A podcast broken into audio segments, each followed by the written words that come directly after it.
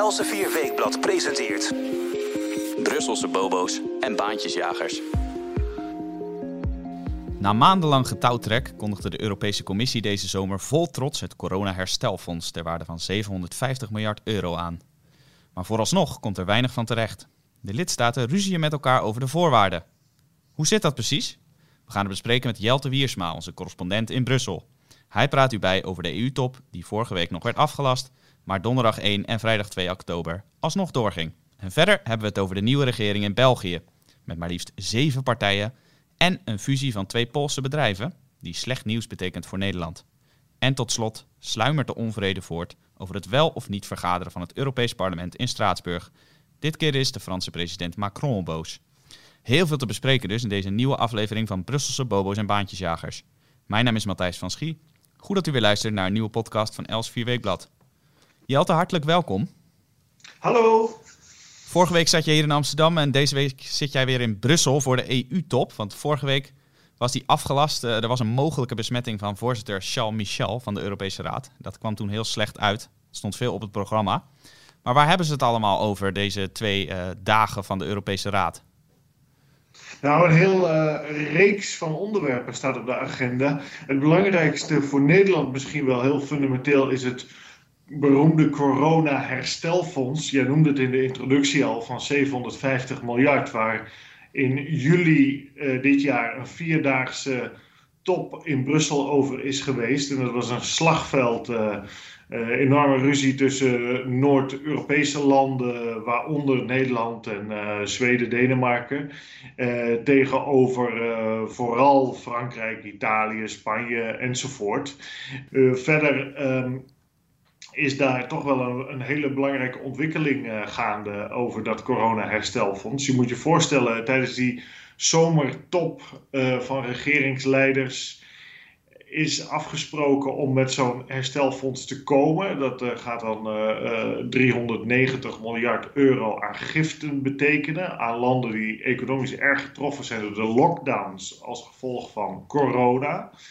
En de rest van het geld zou, zouden leningen moeten zijn tegen aantrekkelijke voorwaarden. En premier Mark Rutte heeft onder meer onder hoge druk van de Tweede Kamer uh, gezegd van nou, uh, oké, we gaan er uiteindelijk mee akkoord. Uh, wel met tegenzin.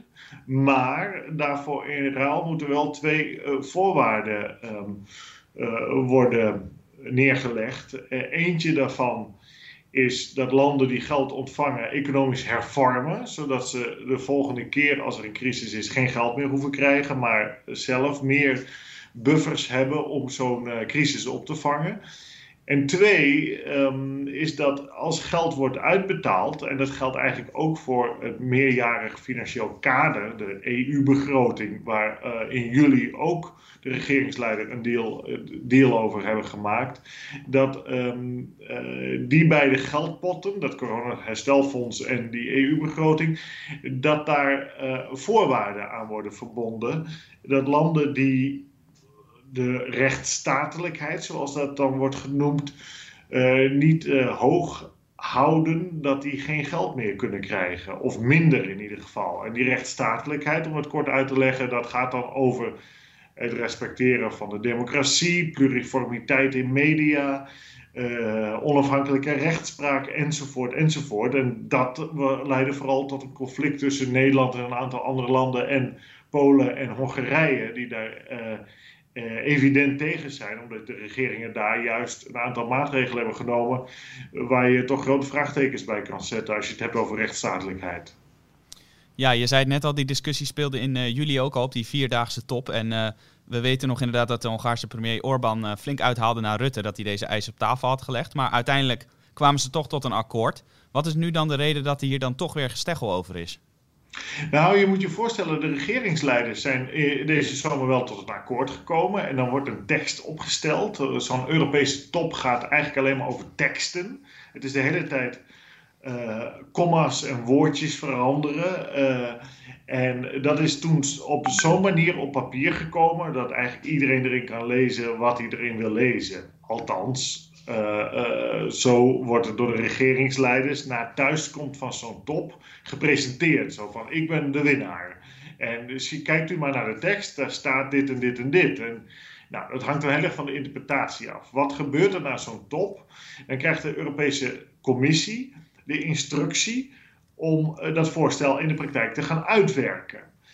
En eh, dan wordt het natuurlijk spannend, want dan krijg je een meer gedetailleerd voorstel. En daar, eh, eh, in dat meer gedetailleerdere voorstel, wordt toch min of meer afbreuk gedaan aan de eisen die Nederland en andere landen hebben neergelegd wat betreft die rechtsstatelijkheid. En ehm, er is nog een tweede partij die een rol speelt, dat is de bondskanselier van Duitsland, Angela Merkel. Zij is nu voorzitter van de EU elk jaar. Elk half jaar is een land voorzitter van de EU. En Duitsland is dat in de tweede helft van dit jaar. En ehm, deze eh, voorzitterspositie die, een land heeft, eh, gaat ook eigenlijk om het meer de gedetailleerd invullen in dit verband van die afspraken van de juli-top. En ehm, Duitsland wil heel graag dat er een compromis komt, want Duitsland heeft vrij enthousiast nadat de Franse president Emmanuel Macron met het voorstel van het herstelfonds kwam van 750 miljard, zich daarachter geschaard. En Duitsland wil graag Oost en West en Noord en Zuid bij elkaar houden als land in het midden. Dus ehm, ook Merkel is met een voorstel gekomen eh, dat eigenlijk die rechtsstatelijkheidspilaar eh, van jullie eruit wegneemt. Want eh Orbán en ook eh, de Poolse premier, eh Ma Ma Matus- zeg ik het goed? Morawiecki Die- is het toch? Nou ja, Morawiecki, sorry, ik zeg het ook even Dat is ook verkeerd. een heel moeilijke naam. Een Poolse vriendin van mij, met wie ik eh, afgelopen week in Brussel eh, dineerde, die eh, heeft ons nog een spoedcursus Pools gegeven. Maar dat heeft kennelijk niet veel effect gehad op mij. Althans, niet in positieve zin. Maar Morawi Morawiecki en, en Orbán, die twee, die hebben gezegd: ja, dat hele corona-herstelfonds, dat gaan wij vetoen op het moment dat die rechtsstatelijkheid erin blijft. En daar maakt eh, Merkel en ook de Franse president Emmanuel Macron zich erg zorgen over. Want die willen heel graag dat dat fonds toch erdoor gaat eh, als signaal naar de rest van de wereld. Kijk, de Europese Unie, Europa kan dit soort crisis oplossen. Althans, als dit een oplossing zou zijn, dat is natuurlijk twijfelachtig. Eh, en ook als signaal naar een aantal zwakkere landen in het oosten, en, eh, of in het zuiden voornamelijk, van eh, wij steunen jullie. En voor Frankrijk is dat heel essentieel, want de Franse macht in de Europese Unie steunt op twee poten de relatie met Duitsland en die met Zuid-Europa. En eh, eh, dus voor Frankrijk is het heel belangrijk. En ook Macron, die altijd hard geweest is op die rechtsstatelijkheid, die heeft die eis opeens laten vallen. Dus eh, dat is toch interessant. Dus uiteindelijk kan je concluderen: centralisering van geld en macht in de Europese Unie gaat boven principes die heel fundamenteel zijn voor wat dat vehikel Europese Unie eigenlijk is. Dat er een neutrale rechter is in, eh, eh, in de verschillende EU-lidstaten. Want immers, alle juridische systemen van alle EU-landen zijn uiteindelijk onderdeel van een veel groter systeem. Dat is het EU-systeem, want uiteindelijk de, hoogste rechter is het Europees Hof van Justitie. Dus eh, zijn, de nationale rechtssystemen staan niet los in die zin van, eh, van elkaar of van de Europese Unie. Dus eh, een hele fundamentele discussie en ze zijn er niet uitgekomen. Eh, dus dat corona-herstelfonds komt er voorlopig niet en dat is toch wel een serieuze kwestie. Ja, dat is inderdaad best pijnlijk. Met name voor inderdaad Macron, je noemt het al, en Angela Merkel. We hebben het gehad over het eh, corona-herstelfonds. Laten we dan even hebben over een andere kwestie die eh, aan de orde kwam tijdens deze EU-top. Dat zijn namelijk sancties tegenover Wit-Rusland, waar eh, de president-dictator Lukashenko al enige tijd flink onder vuur ligt. En de Europese leiders, de leiders van de lidstaten van de EU-landen, die hebben nu besloten dat ze hem niet erkennen. Dat hebben ze overeengekomen op deze top. En daar lagen ze nog een tijdje over met elkaar overhoop. Wat is de reden dat ze dat nu wel gaan eh, doen? Die stap zetten van, hey, die Lukashenko, die erkennen wij niet. Nou, eh, Lukashenko wordt al langer niet erkend. Eh, wat ze bij deze top hebben besloten zijn dat er sancties worden ingesteld tegen 40 topmensen binnen de Wit-Russische ehm, leiding. En dan moet je denken aan politici, militairen, politieagenten, businesslui enzovoort enzovoort. Ik snap dat het verwarrend is, want er spelen allemaal dingen door elkaar heen.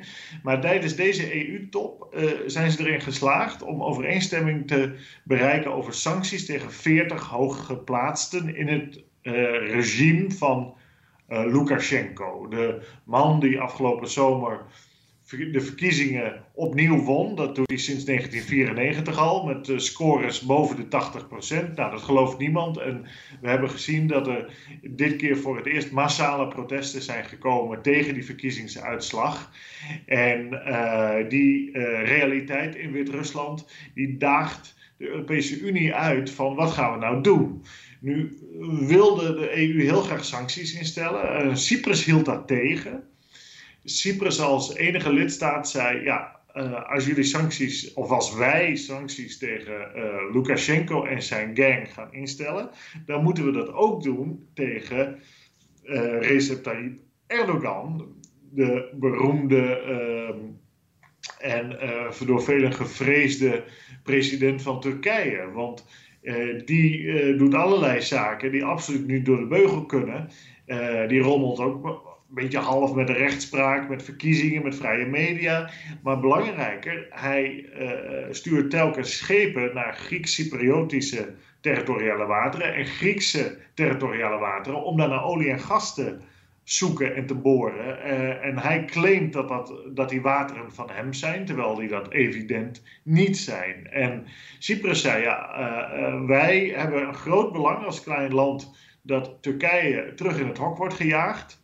En wij gaan sancties tegen deze Wit-Russen rond Lukashenko niet accepteren als wij niet ook sterker gaan opereren tegenover Turkije. En dat is wel dat is nu afgesproken. Dat uh, Turkije krijgt een laatste waarschuwing uh, van de EU-regeringsleiders.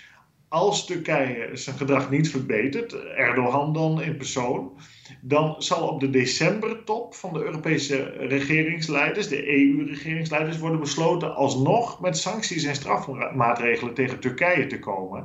En dat maakte de weg vrij voor Cyprus om in te stemmen met sancties tegen 40 mensen rond Lukashenko, maar niet Lukashenko zelf. Dat zie je wel vaker, dat de topspelen, dat daar geen sancties tegen worden ingesteld. En die sancties, dan moet je denken, het bevriezen van buitenlandse tegoeden, het niet meer kunnen reizen naar andere landen, enzovoort, enzovoort.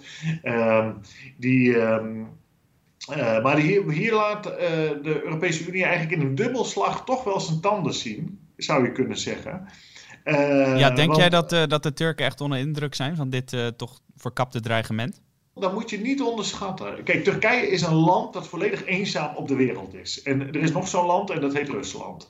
Dat zijn landen die ergens halverwege twee culturen opereren. Hè? Turkije is dan islamitisch, maar niet Arabisch. Dus hoort niet bij die miljard Arabieren die we, die, die we kennen in de wereld. Uh, of bijna een miljard zijn het, geloof ik. Uh, uh, en dan heb je natuurlijk in Rusland heeft dezelfde positie, het is christelijk, maar hoort toch niet bij de westelijke christelijke cultuur, protestantisme, katholicisme maar is orthodox, uh, oosters. Hè? En die, dat maakt dat dat hele eenzame landen zijn. En Turkije weet dat uiteindelijk, als het economisch wat stevigheid onder de benen wil krijgen, dat het toch afhankelijk van Europa is. En je moet niet vergeten, Erdogan heeft ruzie gekregen met bijna iedereen in het Midden-Oosten. Dat wordt wel eens wat onderschat. Erdogan is uh, een man die eigenlijk het Ottomaanse imperium wilde herbouwen. Die heeft zich, uh, en dat doet hij nog steeds, flink bemoeid met voormalige koloniën van het Ottomaanse uh, Rijk in bijvoorbeeld Libië, Libanon, Syrië en allerlei andere plekken. Dat viel allemaal onder het Ottomaanse Rijk. En die slagen heeft hij allemaal verloren. Hij heeft, hij heeft van Rusland verloren in Syrië. Want hij wilde van Assad af, de dictator in Syrië. Hij heeft eigenlijk uh, is hij aan de verliezende hand in Libië, waar hij een strijd heeft met de Verenigde Arabische Emiraten, die een ander kamp in Libië eh, steunen. Uh, ondertussen zijn de spanningen met Israël wat opgelopen, wat toch een, een steunpilaar altijd van Turkije ook is geweest en wederzijds. En Israël is, heeft juist allerlei akkoorden gesloten met Arabische landen de laatste tijd, onder druk van Donald Trump mede. Uh, en druk van Iran, een andere uh, vijand al daar. Dus dat is heel interessant. Turkije is heel erg geïsoleerd aan het raken. En Erdogan heeft geprobeerd vriendjes te worden met Poetin. Nou, maar Poetin en Erdogan staan niet op gelijke voet natuurlijk. De president van Turkije is veel minder machtig dan de president van Rusland. Dus Poetin zal nooit een uit de positie van superioriteit tegenover een horige en hij is dan Poetin. En uh, dat is de realiteit waar Turkije zich in bevindt. Het is een eenzame positie voor Turkije. En alleen via uh, Europa en uh, de Europese Unie meer specifiek en de NAVO natuurlijk, waar Turkije lid van is en een club die natuurlijk gedomineerd wordt door de Verenigde Staten van Amerika, heeft Turkije een zekerder economische en zekerder veiligheidspositie. Dus eh, als de EU-landen, en dat doen ze nu, daar tekeer tegen gaan en langzamerhand de duimschroeven aandraaien, reken er maar op dat dat in Ankara gevoeld wordt. Uh, dat is een heel pijnlijk uh, proces. Je, eh, je kan wel nagaan wat er mogelijk is aan sancties. Als je bijvoorbeeld Turkse bankrekeningen zou blokkeren, dan gaan alle transfers van Turken die in Europa leven uh, die worden stilgelegd. Dan gaan er, het gaat om miljarden. Dan gaat het ook nog om giften uh, op allerlei gebieden vanuit de EU. Dus, uh, en de belangrijkste Turkse exportpartner is de Europese Unie. Dus de Europese Unie heeft heel veel sleutels in de handen om Erdogan heel veel pijn te doen. Ja, aan uh, machtspolitiek dus vanuit Brussel uh, eindelijk eens een keer geen gebrek. Uh, we gaan volgen hoe dat allemaal verloopt met Turkije. Of het inderdaad zover komt dat die sancties worden ingesteld. In december horen we dat dus. Spannend om te gaan volgen. Ja. Nou hebben we het over de, de EU-top in Brussel gehad. Brussel als hoofdtoneel van de EU-politiek. Maar we zouden het soms bijna vergeten. Brussel is natuurlijk ook de hoofdstad van België. En uit België kwam de afgelopen weken nieuws. Namelijk, er is een nieuwe regering na meer dan 500 dagen hebben ze eindelijk uh, weer een regering. En die regering bestaat uit maar liefst zeven partijen. Is dat nou heel bijzonder dat België een regering moet vormen met maar liefst zeven partijen? Nou, op zich is het in België wel vaker voorkomen dat er heel veel partijen in de regering zitten. Zeven is volgens mij wel een record. Um, dat heeft er ook mee te maken dat de partijen nu gesplitst zijn. Je moet je voorstellen, tot en met de jaren zeventig had je Belgische partijen die nationaal opereerden. Dus ja, de Christen-Democraten, Socialisten, Liberalen, dat waren de grote drie families. Tegenwoordig zijn die allemaal gesplitst. En heb je dus uh, uh, uh, Vlaamse liberalen, Waalse liberalen. Vlaamse socialisten, Waalse socialisten. Uh, Vlaamse Groenen, Waalse Groenen. Nou, zo, en zo maar door. Nou, die gaan uh, met z'n allen, een, of zij hebben een coalitie gevormd. De Vivaldi-coalitie wordt die genoemd. Nou, de beroemde Italiaanse componist die natuurlijk de vierjarige tijden componeerde. En de vierjarige tijden met alle verschillende kleuren komen voort of terug in de kleuren van al deze verschillende partijen.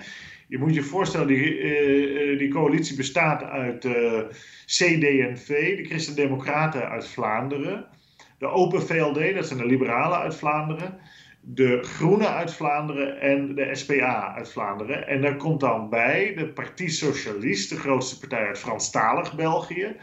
De Ecolo, dat zijn de Groenen uit Franstalig België. En de MR, dat is de Mouvement Réformateur dat is uh, de liberale partij uit uh, Wallonië. Ik ken ze uit het hoofd. Uh, ik zie, ja. jij, jij, jij, telt met je vingers mee of ik wel tot zeven kom. Ik maar vond het indrukwekkend, ja. Um, het is een heerlijk schouwspel om altijd te volgen, de Belgische politiek. Dus ik verdiep mij daar wekelijks intensief in.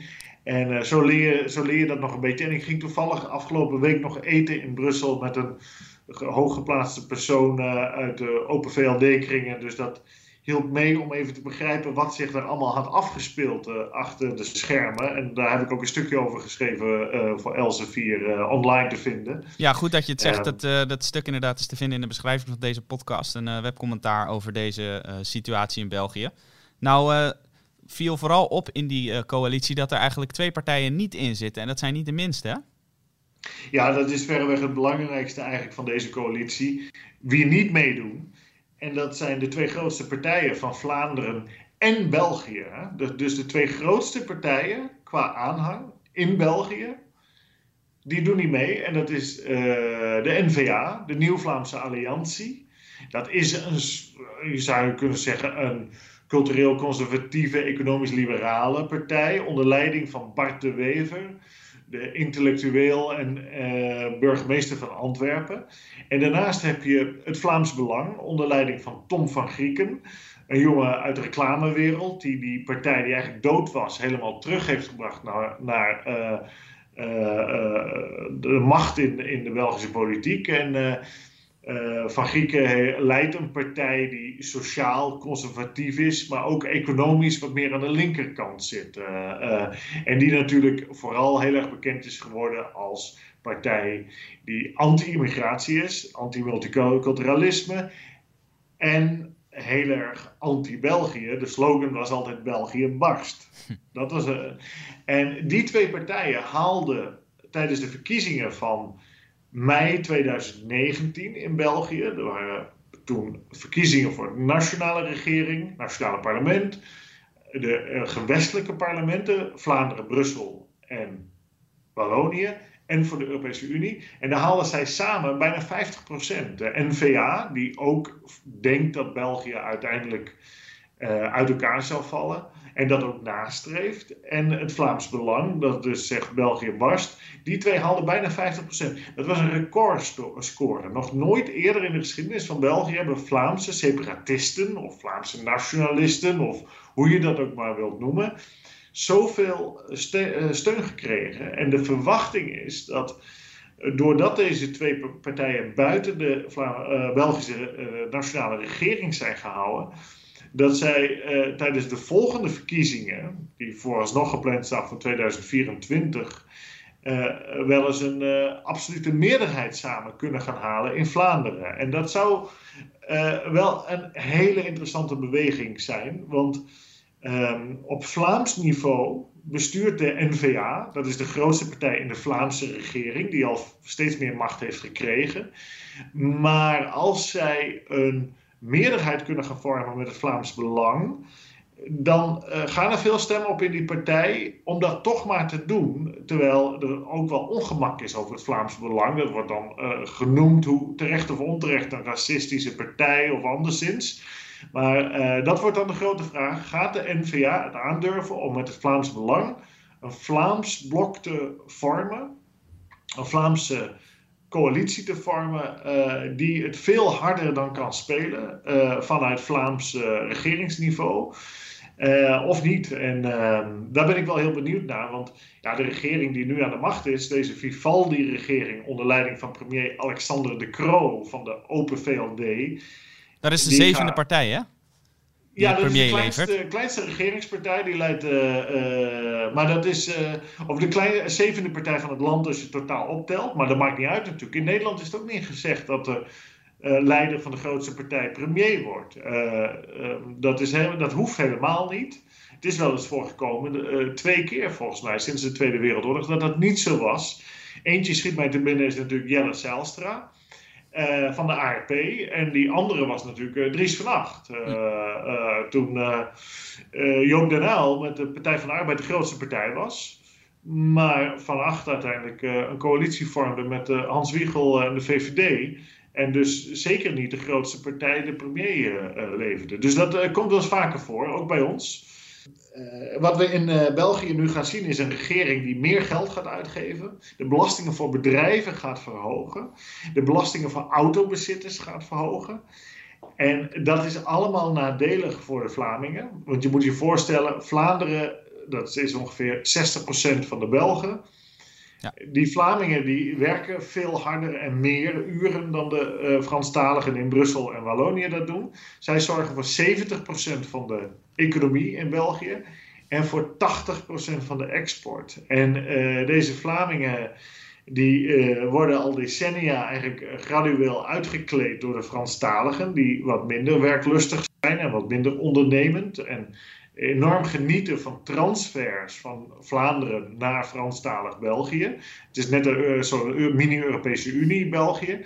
En uh, ja, die, je kan je voorstellen, als jij een bedrijf hebt, en dat is veel vaker het geval in Vlaanderen, dan ga je dus meer belasting betalen volgens deze Vivaldi-regering.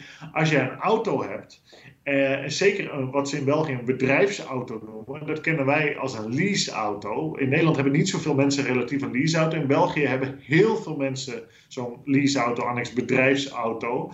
En uh, daarom rijden ze ook allemaal in nieuwe BMW's en Mercedes en zo. In Nederland rijden allemaal van die oude barrels, maar daar rijdt iedereen een nieuwe, nieuwe wagen. Uh, en uh, die bedrijfswagens die worden gepakt door deze Vivaldi-regering. Ja, en dat raakt natuurlijk vooral de Vlamingen die daar het meest gebruik van maken. Um, Jij zegt die Vlamingen die worden geraakt, uh, dat heeft, kan ook wel eens heel slechte gevolgen hebben voor Nederland, hè? Ja, dat, dat, ik hou altijd dat perspectief natuurlijk in, in, in ogenschouw. Dat, wat betekent dit voor ons? En op korte termijn denk ik dat dit onaantrekkelijk is. Kijk, België is een land met uh, als je het hebt over loonbelastingen, de hoogste belastingen zo'n beetje van Europa, samen met Frankrijk, Denemarken en Zweden. En de Belgen krijgen daar zo'n beetje het minste voor terug. Uh, en dat is, economisch is dat heel onverstandig. Uh, economisch is het veel verstandiger om uh, de loonbelasting veel, la veel laag, laag, te houden, zodat mensen heel graag willen gaan werken. omdat ze dan heel snel een enorme uh, inkomensgroei uh, krijgen. En nu is het zo dat de uitkeringen in België heel ruimhartig zijn. Dus er zijn heel veel mensen die willen helemaal niet werken, want dat levert hen geen economisch voordeel op. En dat is voor Nederland helemaal niet goed. Het is voor Nederland natuurlijk goed als er een welvarend België is, waar veel mensen werken, waar de arbeidsparticipatie hoog is waar veel consumptiekracht daardoor ook ontstaat. Uh, want Nederland is een uh, netto-exporteur naar België. Dus wij verkopen meer aan de Belgen dan de Belgen aan ons. Dus wij kunnen daar geweldig aan verdienen natuurlijk. Je ziet ze ook rijden. Ik zie ze vanuit Zeeland, waar we natuurlijk half wonen, met mosselen naar België rijden en andere lekkernijen waar de Belgen dol op zijn. Dat is een geweldige business. Uh, dus dat is voor Nederland uh, uh, op korte termijn helemaal niet goed. Misschien op lange termijn kan het wel goed zijn voor Nederland, deze Vivaldi-regering. Want als België federaliseert, en, daarmee, uh, en dat, daarmee bedoel ik, dat moet je begrijpen in de betekenis van steeds meer macht naar de gewesten, Vlaanderen, Brussel, Wallonië.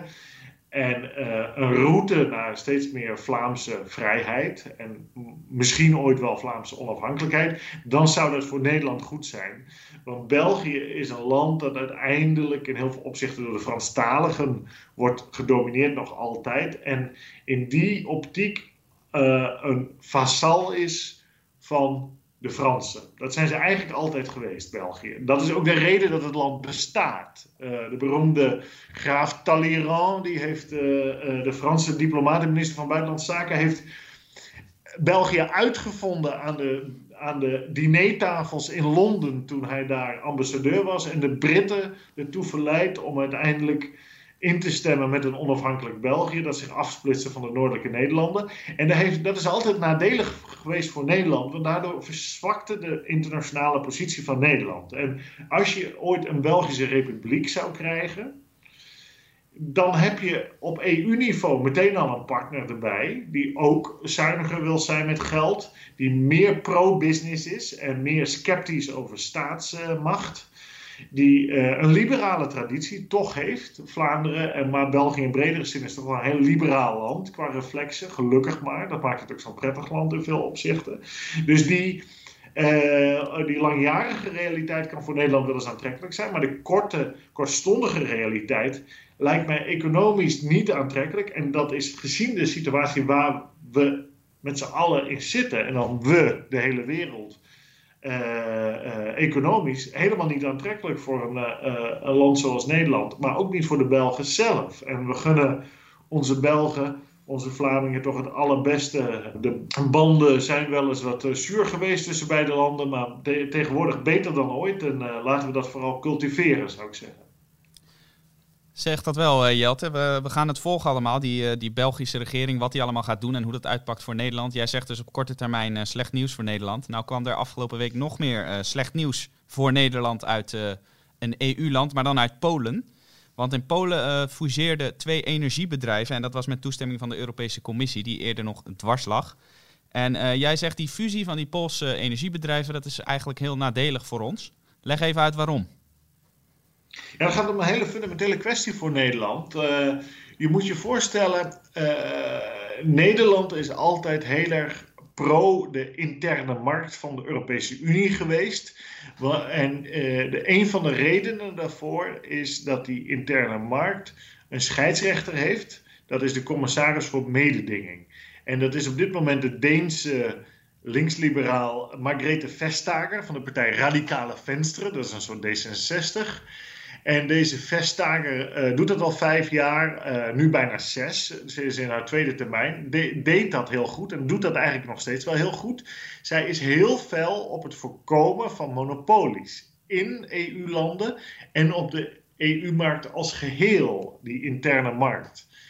Uh, en Nederland is daar altijd als kleiner land heel erg voor geweest om dat te voorkomen. Want als je dat niet voorkomt, als je niet zo'n machtige scheidsrechter hebt zoals Vestager, dan ga je zien dat in Duitsland en Frankrijk en andere grotere landen hele grote bedrijven gevormd gaan worden, die de facto in die landen zelf monopolies gaan krijgen. Maar niet alleen dat. Uh, door die monopolies kunnen zij zich uh, volzuigen met geld. En daarmee kunnen ze in andere EU-landen, kleinere EU-landen, uh, de markt eenvoudigweg uh, overnemen van kleinere spelers uit die kleinere landen. En ze kunnen door zo groot te zijn en monopolies te creëren, kleinere bedrijven uit bijvoorbeeld kleinere landen zoals Nederland van hun eigen markt drukken.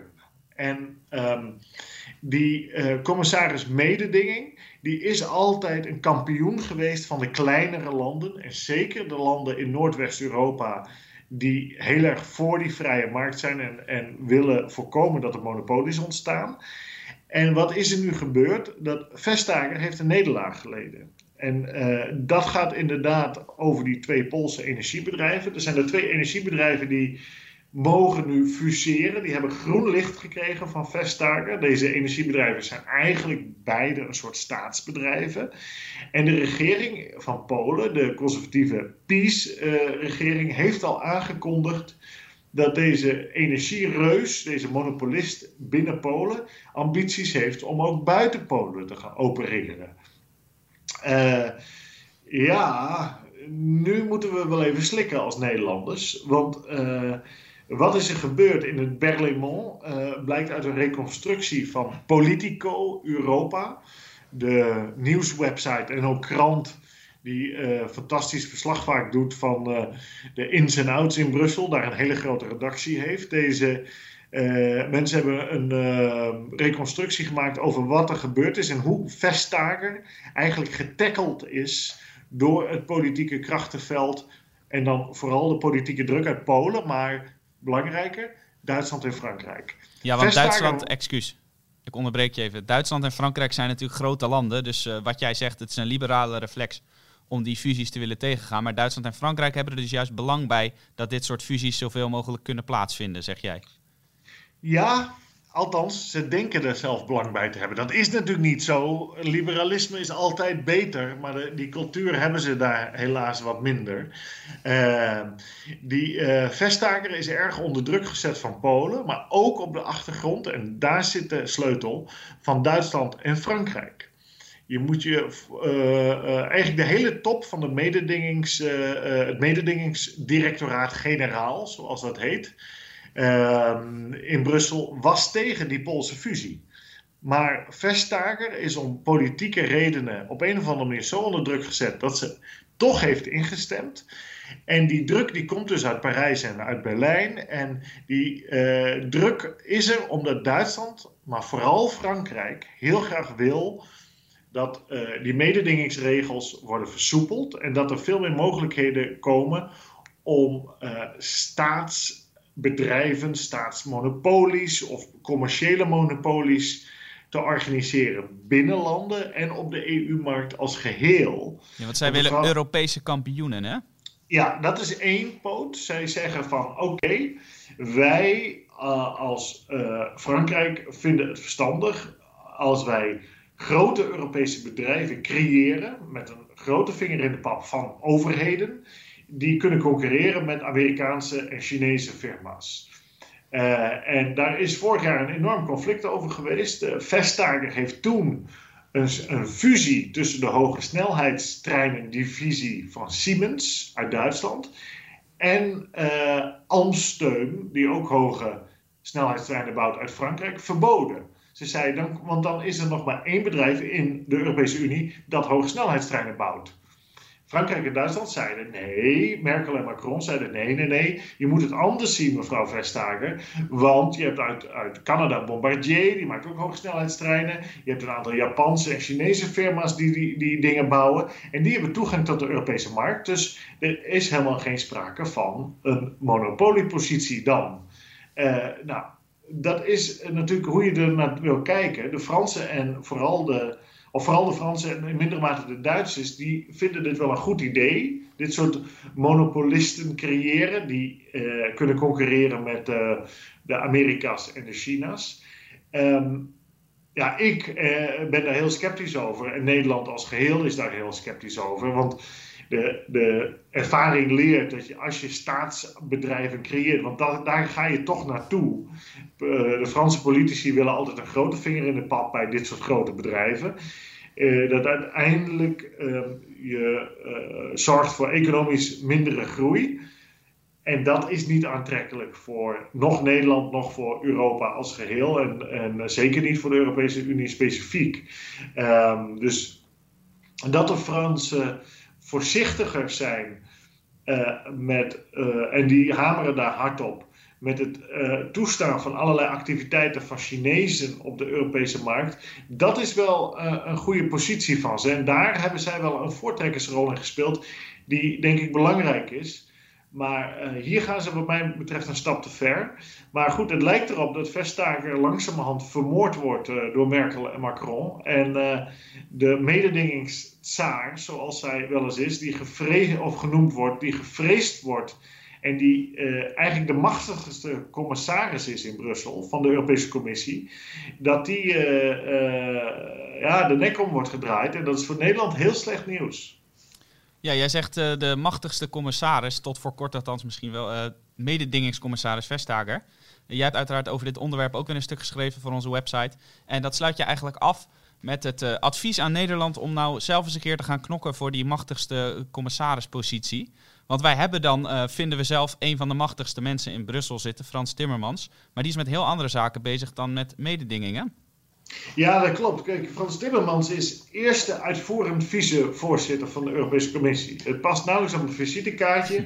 En hij is vooral bezig met de Green Deal. Dus Europa moet, uh, en dan bedoel ik meer specifiek de Europese Unie, uit de crisis worden gehaald waar we nu in zitten. Uh, door te digitaliseren, maar vooral door te vergroenen. Nou, de, de, de, de hele naam groen is natuurlijk al onzin. Want uh, de aarde wordt alleen maar groener door meer CO2-uitstoot. Maar goed, uh, uh, dus die naam is al bizar. maar hij is daar de hele tijd mee bezig. Nou, dat is één grote mislukking tot nog toe. Er komt natuurlijk waarschijnlijk helemaal niks van. Want elk land doet toch zijn e-, eigen energiebeleid. Kijk naar Polen.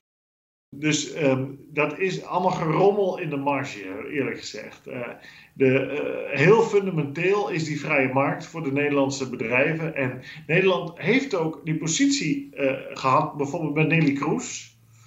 Nelly Kroes was misschien niet de meest indrukwekkende figuur en een opportunist van hier te Tokio. Maar um, in ieder geval, als je die scheidsrechterspositie hebt, dan kan je hem ook volhouden. Tenminste, als je iemand met enige karakter daar hebt zitten. Uh, um, En op dit moment ja, knokt Nederland voor de verkeerde, of heeft geknokt voor de verkeerde positie. En dan, dat is een verwijt aan premier Mark Rutte natuurlijk, die erg zijn best heeft gedaan voor Timmermans om die een op papier zo hoog mogelijke positie te geven. Maar ehm, ik denk niet dat dit uh, voor Nederland zo'n aantrekkelijke positie is, eerlijk gezegd. Uh, als je ziet dat die energietransitie in Nederland al helemaal vastloopt, uh, dan is het ehm, op EU-niveau nog veel moeilijker natuurlijk. Dus waarom pak je niet iets zo belangrijks voor Nederland als die mededinging en zet je daar je kaarten op? Maar goed, Vestager is iemand van, wat ik al zei, een soort D66 huizen. En die zijn wel altijd erg voor die vrije markt en competitie en monopolies voorkomen. Dus Vestager deed dat eigenlijk heel goed. Maar ja, nu is het toch gebroken op dit dossier. En we hopen dat dat niet een structurele kwestie gaat worden. Want ja, anders ziet het er slecht uit voor Nederland. Ja, ook weer een zorgwekkende ontwikkeling voor Nederland. Maar inderdaad, wie weet houdt Vestager in andere zaken wel haar rug recht. En blijft de vrije markt inderdaad voor kleine liberale landen als Nederland hoog. Jelte, we gaan het tot slot nog heel even hebben over een conflict waar we het vorige week al kort over hadden. Namelijk het Europees Parlement in Straatsburg, waar eigenlijk nauwelijks of niet meer wordt vergaderd sinds corona is uitgebroken. En in de EU zijn velen daar wel blij mee. Die willen dat de reizende circus, zoals het vaak wordt genoemd, stoppen. Maar vooral Frankrijk, waar natuurlijk Straatsburg ligt, legt zich daar niet bij neer. En hoe, uh, hoe staat die ruzie of dat conflict er nu voor? Nou, nu moet ik jou een beetje plagen, want zo natuurlijk is het niet dat Straatsburg in Frankrijk ligt. Uh, dat is waar. Het is natuurlijk meer een Duitse stad historisch dan Frans. Maar goed, laten we de geschiedenis maar even voor wat het is. Je hebt gelijk. Ja, Emmanuel Macron was in de Baltische Staten en Macron was woest. die zei de Europese Unie gaat kapot als, we niet zo, als het Europees Parlement niet meer gauw in Straatsburg gaat vergaderen. Nou, ehm, dat leek wat overdreven, maar ik ben het wel met hem eens. Hij zei er namelijk nog bij, hij zei Europa, en dan bedoelde hij de Europese Unie, de essentie daarvan is dat, dat je naar elkaar toe gaat, dat je elkaars culturen leert kennen uh, en dat niet alles gecentraliseerd wordt in Brussel. Dat zei hij. Interessant, hè? Niet alles gecentraliseerd worden in Brussel. Nu moet je je voorstellen, als er één land gecentraliseerd is in Europa, is dat Frankrijk wel. En als er één land elke keer aanstuurt op centralisering van macht in Brussel, is het Frankrijk wel. Dus dat de Franse president dit zegt, is wel aardig. Nu kan je zeggen dat is opportunistisch, want hij wil gewoon dat het Europees Parlement weer naar Straatsburg gaat. Dat daar geld wordt uitgegeven en dat is goed voor de economie eh, daar allemaal. Uh, maar ik denk dat hij toch een principiële punt maakt. Want hij is binnen Frankrijk ook bezig gegaan, althans dat wil hij, met een federalisering. Hij wil eigenlijk, althans dat zegt hij, macht vanuit Parijs verspreiden over het land. Regio's, aan steden, gemeenten enzovoort enzovoort. En mede uh, door de gele hesjes is dat gebeurd, maar ook door de ervaring in Duitsland met corona, waar Frankrijk er een totale zooi van heeft gemaakt. Met een gecentraliseerd gezondheidssysteem, waarvan iedereen altijd in de wereld dacht dat dat heel goed was. Het bleek dat het uh, geregionaliseerde gezondheidssysteem, een, een federaal model zoals Duitsland dat kent, waar 16 bondslanden heel veel macht hebben ten opzichte van de regering in Berlijn, dat dat eigenlijk veel beter werkt. Um, nou, dat is een argument dat natuurlijk perfect in het straatje past van uh, mij persoonlijk en in, in bredere zin ons bij Elsevier, waar we ook altijd gezegd hebben: wees nou voorzichtig met centralisering van macht. Want uh, macht heeft altijd de neiging verder te centraliseren. Het is een soort uh, tornado, hè, waar de binnenkant alles opzuigt. zo gaat dat. Als je niet vastlegt dat er ook macht op lagere niveaus blijft liggen. En in Duitsland is dat in de grondwet heel goed vastgelegd. En bij de Europese Unie is dat allemaal veel onduidelijker. En dan krijg je zo'n Europese top. En dan wordt opeens besloten door 27 regeringsleiders: wij gaan macht centraliseren. En daar is dan helemaal geen rem op.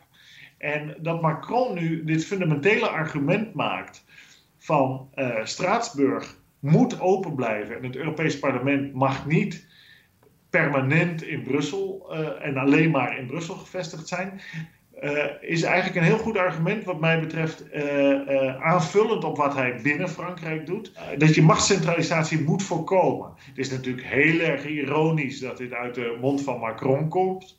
Ehm, maar, maar dat hij dit naar voren brengt, daar sympathiseer ik wel mee. Want er zijn heel veel mensen in Brussel, in het parlement zelf, onder wie de secretaris-generaal, een Duitse Klaus Welle, die heel graag af willen van Straatsburg als vergaderplaats. En mij persoonlijk zou dat heel erg anti de natuur van de Europese Unie en de e Europa als geheel zijn. Want Europa is juist een chaotisch geheel van verschillende culturen en uh, dat moet je niet gaan centraliseren.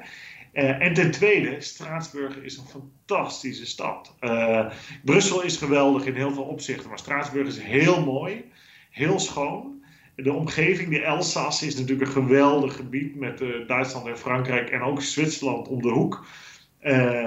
Uh, heerlijke wijnen. Uh, het eten is wel ietsje minder, uh, want ze eten daar allemaal sauerkraut. Dat is voor Europarlementariërs natuurlijk ook belangrijk, hè, het eten. Choucroute noemen ze dat in het Frans. Choucroute noemen ze dat. Nou, ik, ik, na drie keer choucroute had ik er wel genoeg van. Toen zei ik, geef maar maar sauerkraut. En toen bleek dat hetzelfde te zijn. nou ja, toen... ben ik maar overgestapt op andere maaltijden. Maar het is een, het is een geweldig mooie stad. En uh, het geeft inderdaad een frisse neus aan het Europees Parlement. Die gedwongen verhuizing naar Straatsburg. Ja, het is een geldverspilling. De, natuurlijk is dat het. Uh, en in die zin is dat ook allemaal schandalig en idioot enzovoort.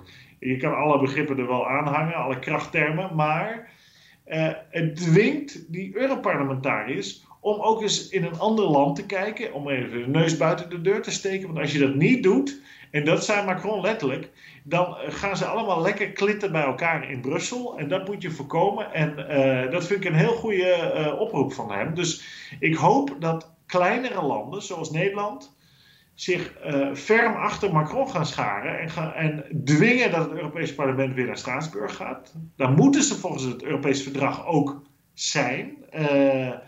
Want uh, dat is een uh, teken anti-machtscentralisatie. En dat past helemaal in het straatje van, uh, van Nederland. Dus Rutte steunt Macron, zou ik zeggen. Nou, dat is boeiend om te horen, Jelt. Je bent een aantal keer zeer kritisch geweest op Macron en ook niet, niet onterecht. Maar uh, ik hoor jou toch ook steeds meer positieve dingen over hem zeggen. Hij wil de macht decentraliseren in uh, Frankrijk en dus ook in Brussel. Nou, dat is uh, inderdaad wat jij zegt. dat past goed in ons straatje. En hij toont spierballen naar Turkije. Het wordt nog eens wat met die Macron, als ik het zo hoor. Ja, maar ik beoordeel allemaal mensen niet op of ik ze aardig vind of weet ik wat, of, of, maar wel op hun politieke daden en ambities die zij neerleggen. En ja, verder maakt het mij niet zoveel uit wie dat dan is. Maar uh, Heel goede kijk, wij, wij, doen de, wij doen de feiten, eerst de inhoud. En of je iemand leuk vindt of niet, dat is voor mij allemaal uh, irrelevant. Uh, fan, fanjournalistiek, waar veel media aan doen, die zijn fan van een bepaald politicus. daar doen wij niet aan bij Elsevier.